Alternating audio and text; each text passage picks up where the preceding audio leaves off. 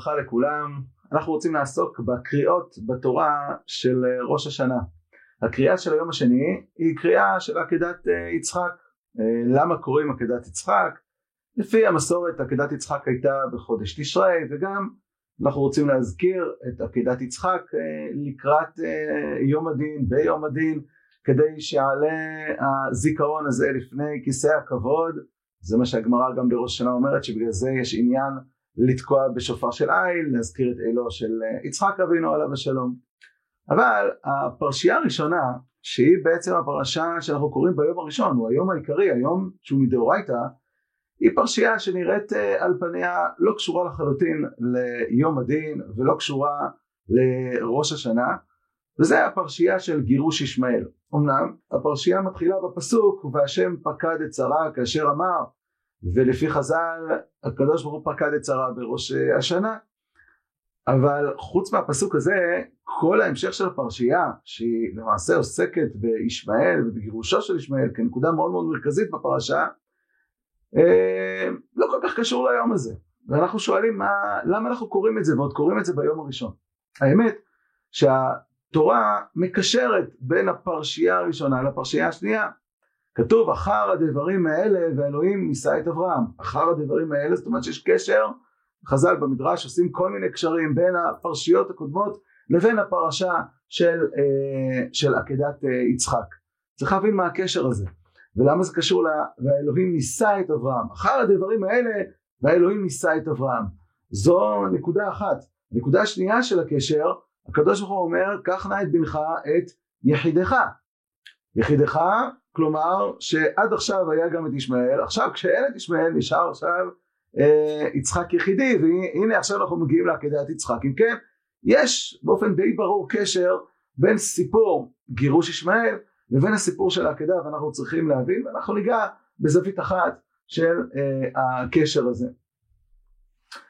כנראה שאם התורה מדברת על הניסיון ואלוהים ניסה את אברהם אז נראה שיש פה איזושהי עליית מדרגה בעבודת השם של אברהם אבינו בין הפרשייה הראשונה לפרשייה השנייה.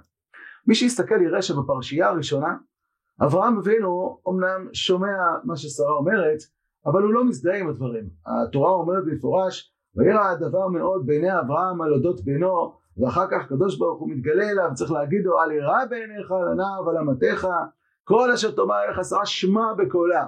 משמע שהוא עומד ככפוי ועומד מה לעשות צריך לשמוע בקול שרה צריך לשמוע בקול הקדוש ברוך הוא וצריך גם שתשמע אל אז הוא עושה את זה בזריזות.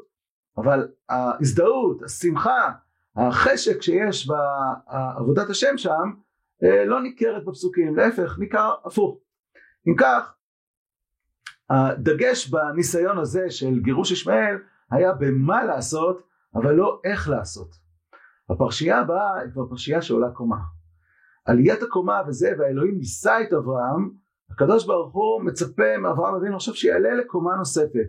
לא רק לדייק במה אני עושה אלא גם להגיע למקום של איך אני עושה שזה אולי עיקר עבודתו של אברהם אבינו כפי שמתוארת אחר כך במדרשים ששתי קהילותיו מלמדות אותו תורה אנחנו רואים בפרשייה הזאת דבר מדהים. כתוב פעמיים שהם הולכים וילכו שניהם יחדיו בפעם הראשונה כשהם הולכים שניהם יחדיו יצחק לא יודע שהוא הולך להיעקד הוא בטוח שהוא הולך לעבוד עכשיו עבודת הקורבנות הוא הולך בשמחה שחז"ל פעם ראשונה שהוא הולך ל- ללמד אותו עבודת הקורבנות.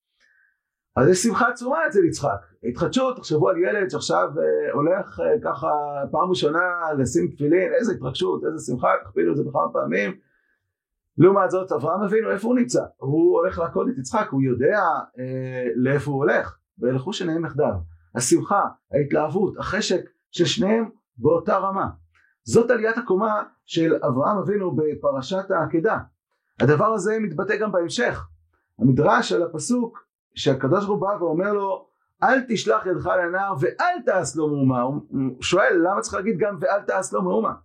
אז אה, רש"י במקום בשם המדרש אומר אמר לו אברהם אבינו לקדוש ברוך הוא וכי לחינם באתי לכאן אעשה בו חבלה, הוציא בו מהדם, ההזדהות מגיעה למקום שהוא אומר טוב מה לא לחינם יהיה לו לפה. הקדוש ברוך הוא צריך לעצור אותו, לא לא אל תעש לא מאומה.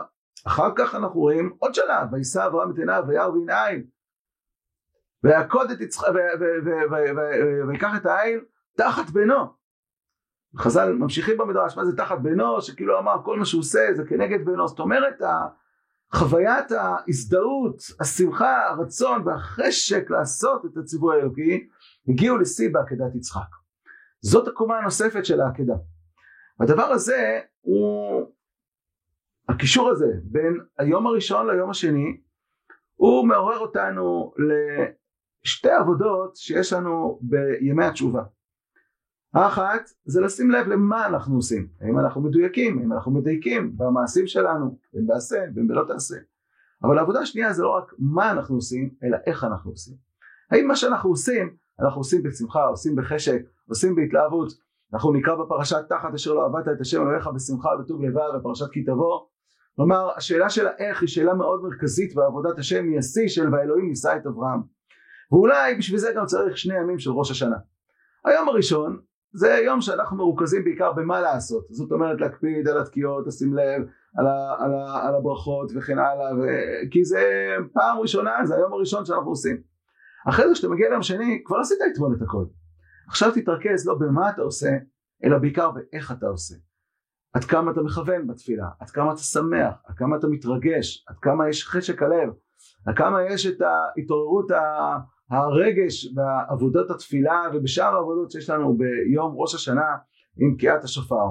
היום הראשון הוא למה, היום השני הוא לאיך, וככה אנחנו מצליחים לעבור את ימי הדין גם ממידת הדין למידת הרחמים וגם מתוך אה, התלהבות וחשק בעבודת השם שמובילה אותנו בסופו של דבר אה, להיכתב ולהיחתם חתימה טובה אנחנו מברכים את כולם, שיזכו כולם, בכל עם ישראל, לכתיבה וחתימה טובה ושנה טובה, אמן כן יהי רצון.